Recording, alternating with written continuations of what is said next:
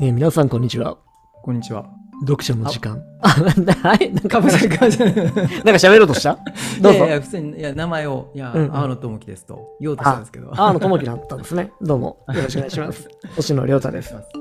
ろしくお願いします。はい。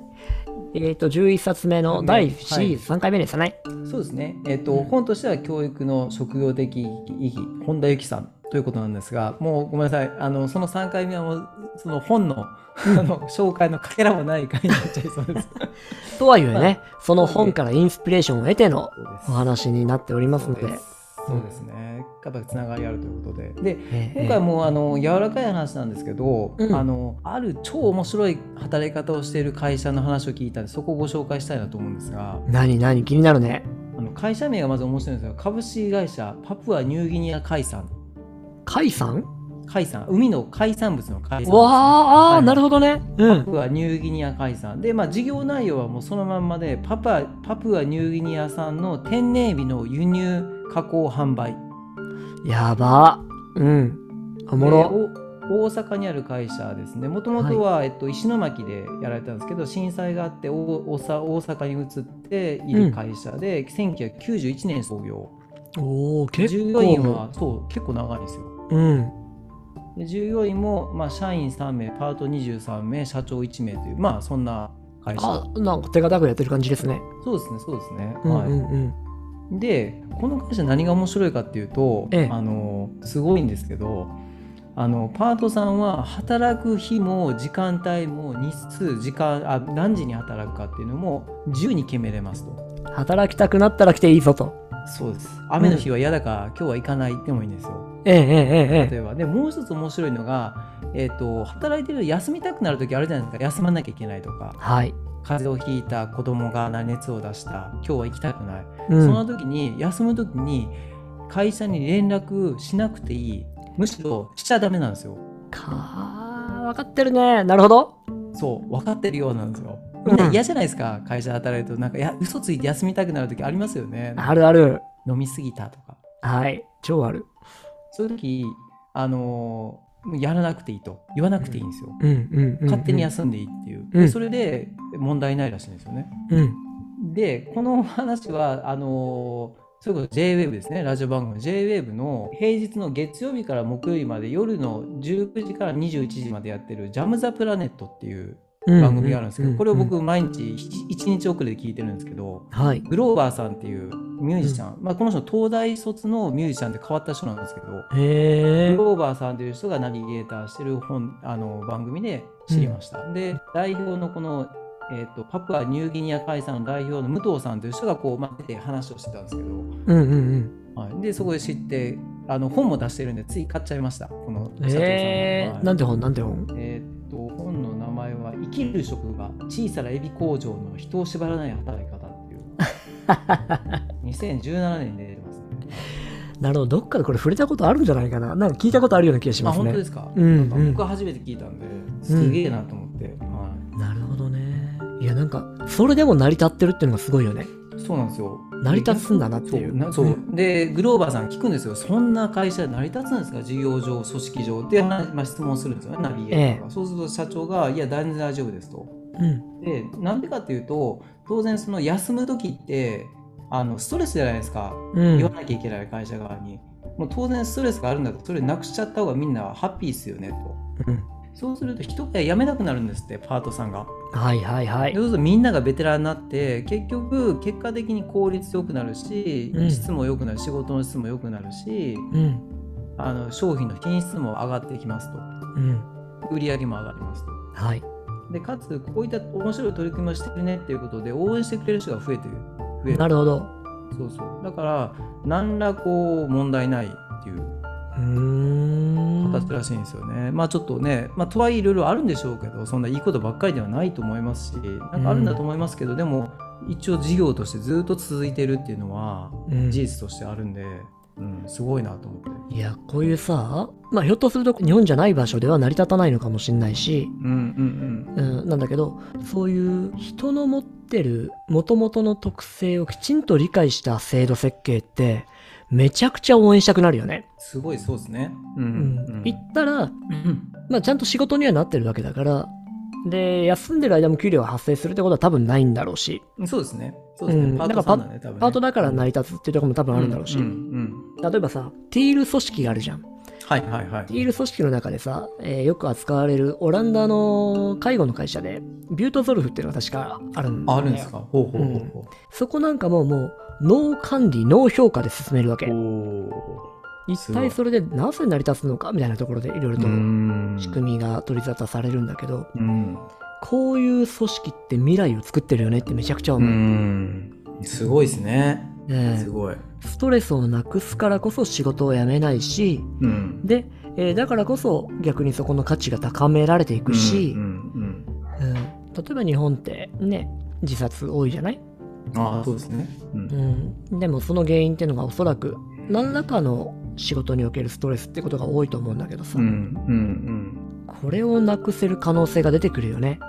そういう会社がそううですねまくいっていると。うん。いや、本当にそうだと思います。本当に。そうそう。だからなんか、これ見てて、で、今回その職業、えー教育の職業的意義の話をちょっとこう、重ね合わせて考えると、うん。やっぱり会社ってこう、それこそ、モチベーションとか、うん。キャリアビジョンとか、うん働くパーパスとか、やりがいとか、自分らしさとかっていうのを管理し、作りたがると思うんですよ。そうね。はい、経営者とか会社側からすると管理したりそういうのをこう考えなさいねって啓発すると思うんですようん。でもそれってまあそういうのも大事な部分はあると思うんですけどあの必要じゃない人もたくさんいると思いますしそう思う。うん。でもしそういうのをやらされるのは嫌だっていう僕もそうですけど言われるのは嫌だと自分で考えるのはいいけどそんな会社に言われたくねえぞっていう人もいると思うんですよ。うん。でもちろんパートさんで、まあ、人によってはあると思うんですけど別にこう仕事は本当収入をある程度得るための手段って割り切ってる方も当然いらっしゃるでしょうし、うん。うん。そんな人になんかこう管理しても無理だと思うんでなんか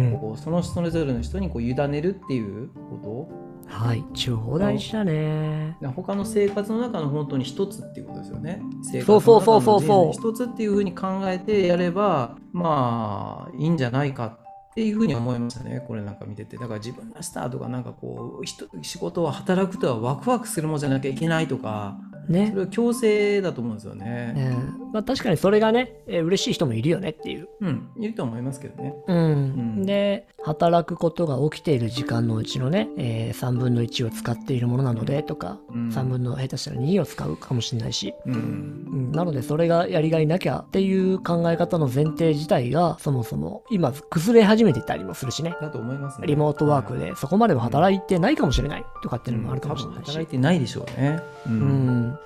て考えたら別に仕事に全部それを求める必要はないよね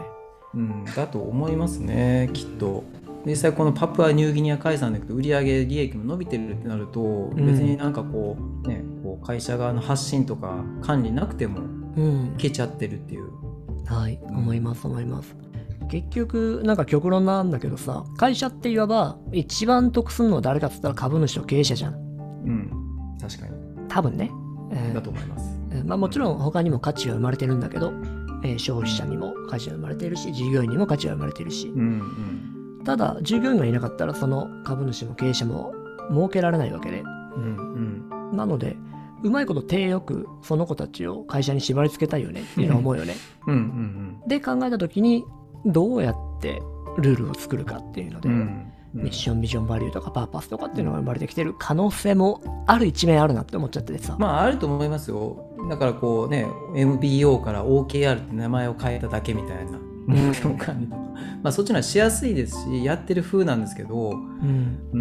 ん、でもまあ本音で多分目標管理とか好きな人いないと思うんですよね。やってる側もやらされてる側もきっと。多分ねおそらくまあ良くなってくのを見るのは嬉しいと思うけどねまあそうですねいい時もあると思いますけど、んはいはでもなんかそうそこら辺はよくわかりますなんでめちゃくちゃ頑張ってほしいねそこにい頑張ってほしいですね。パプアニューギニア海さん名前もいいそうですねぜひあのエビ買ってあげてください僕エビアレルギーなんで食べれない んで了解 青野さんの分までもりもり食いますでも別にそこから直では買えないわけでしょいや買いますよ E- おろ EC しで買いますねあのあそこはえっと普通にこう加工品も作って売ってるんでああそうなんだウェブ上から買えますね、はじゃあパプアニューギニアの皆さんの取っていただいたエビを、い、そうですねはいはういちの妻がただ輸入物嫌いだからねあ妻を内緒でそうですはいね、はい エビをエビフライにして食べようと思いますそうですねまあなんかそんな面白い、はい、会社の話があったんでちょっと紹介させてもらいました。なるほどうね、んえそのラジオ番組ではさ「ジャム・ザ・プラネット」ではそういうなんか世界のいろんな情報を扱うわけそうですね。あの名前がもうジャム・ザ・プラネット、プラノット、こねう宇宙というかあれの地球なんで、はいうんうんうんうん結構面白いですよ。あのそういう、まあ、今だとウクライナの問題とかもあるでしょうし、はいあの難民の話もあれば、であれば、まあ、経済的な話もしますし、うーんいろんなこうコーナーがあって、まあ、この、えっと、パプアニューギニア海産で出たのはその、まあ、サステナブルなあのサービスとか事業を行う会社を、会社とか、まあ、生き方をしてる人を紹介するみたいな5分ぐらいのミニコーナーがあってそこの中ですね、はい、いいねいやー、はい超いいね僕はランニングしながらとか仕事しながらよく聞いてますこういうの、はいさすがランニングしながらもインプットの時間に充てるというそのストイックさねいやいやいや違うんです ちょっと走るだけだときついんでそれだけ ですそんな中あの意識高い系の話じゃなくてね走りながらね、はいランニングマシンで本読んでますもん ねああ人いますよね、うんはい、メール返したりとかこうしてる人いますから、とかねそれを自慢してる人いますからねいや本当いますよ 自慢自慢してる人いるじゃないですか走りながらでもこんなにメール返して会議参加してへこんなー走りながら会議参加できるなんて偉い人じゃないと無理でしょうと思いますけど ねそっちの中でペーペー無理じゃないですかそんな新 の入社員がそれやってたらねうん決済できる立場だからねそうでやすれねるでしょうからねそのあたりも大事なポイントではありますが、はい、すみません余談が多くなりましたがはいいや、面白かった。でもその働くに関して、やっぱいろいろと思うところがいっぱいあるね。で、特にこの働くがさ、イコール就職するになってるところも、ちょっと今の時代あるじゃないああそうですねうんうんうんじゃない働き方もあるっていうのが、これからもう少し増えてくると、選択肢は増えて、より自分に合ったものを選びやすくなるだろうね。確かにそうですねうんうんうんうんこれがあんまり不利じゃないようにできるといいなっていうのは思うけど、いや本当そうですねうんうん。まさにまあ今回このシリーズ全編通して、すっごい喋りたいこといっぱいあったんだけどさ。ああすいませんちょっとうん。あの、でもあ、もう一回作りますかオプショナル回うん。とりあえず最後に一番言いたかったとこだけなんか言えたらなあとあはぜひぜ、ひぜひぜひぜひうん、思うんだけどうんうんやっぱ根本働くとか仕事ってさ人と人が関わるところに生まれるっていうものが根本だと思ってて、うんうんで基本的には誰かがしないことをしてあげるっていうことからお生まれるもんだと思うわけ。うなるほどうん、で、えーそれが誰か他の人が苦手なところを得意な人がしてあげるっていうのができると一番理想の状態になっていくよねって、うーんなるほどですねうんうん思うのよねその点で自己分析っていうのはすごく役に立つよねってああなるほど確かに確かに思ううんのと、うんうんあとは自分が関わる人の数が増えれば増えるほど仕事のチャンスって増えていくよねってうんうんいうのも思うところ、うんでうんさらに言ったらここら辺に文人的な考え方が出てきてさ、うんほうほうほうあるコミュニティの中では自分はここが得意だったけど違うコミュニティに行ったらこっちの方が得意だなっていうことがうん相対的に決まるもんじゃん、はいはいはいはい、うん確かに例えば小学校の間は絵が得意だったけど、はい中学校に行ったら自分よりも上手いやつがいちゃったっていう、うんうんうんうんうんそしたらそっちでは自分はどうやらボケ役に徹して、うんえーポジショョンを作っていくみたいな、うんうんうんうん、なんでここら辺にもこうなんていうのかななるほどね自分の価値のこの固定化が、はいはいはい、相対化っていうのかな、うん、自分の価値うのん相対化っていうものが大事になってくるところもあって、確かにうん、なので、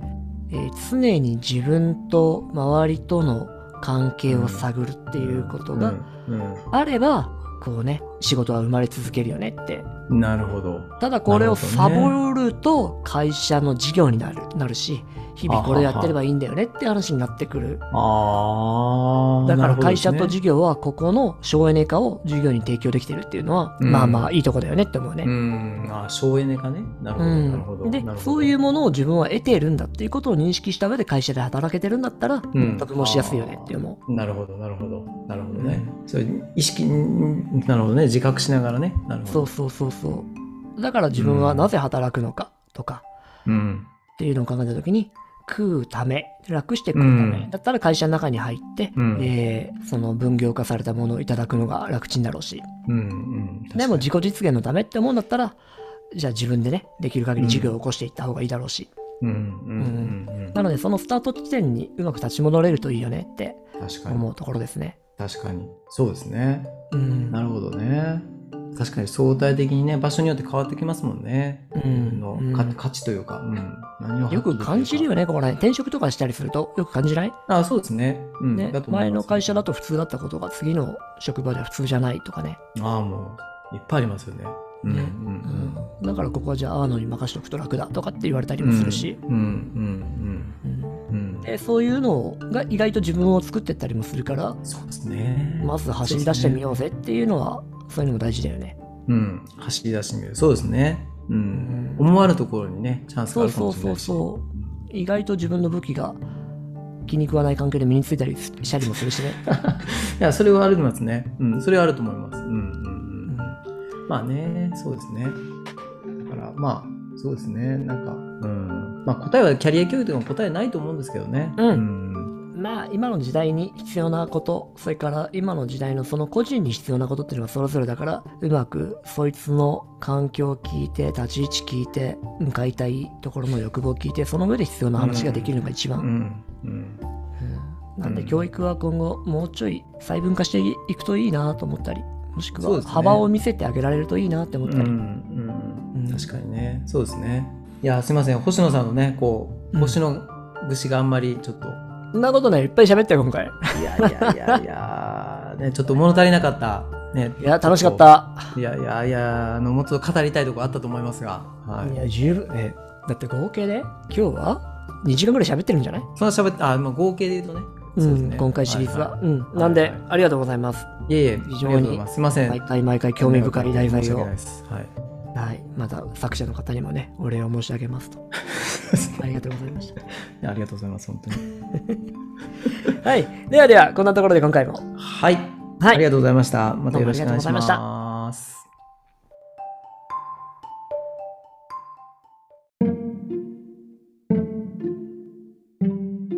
阿波野智樹の読書の時間お聞きいただきありがとうございます今後は Twitter やブログなどでも情報を発信していきますのでご意見ご要望などございましたら DM メッセージいただければと思っております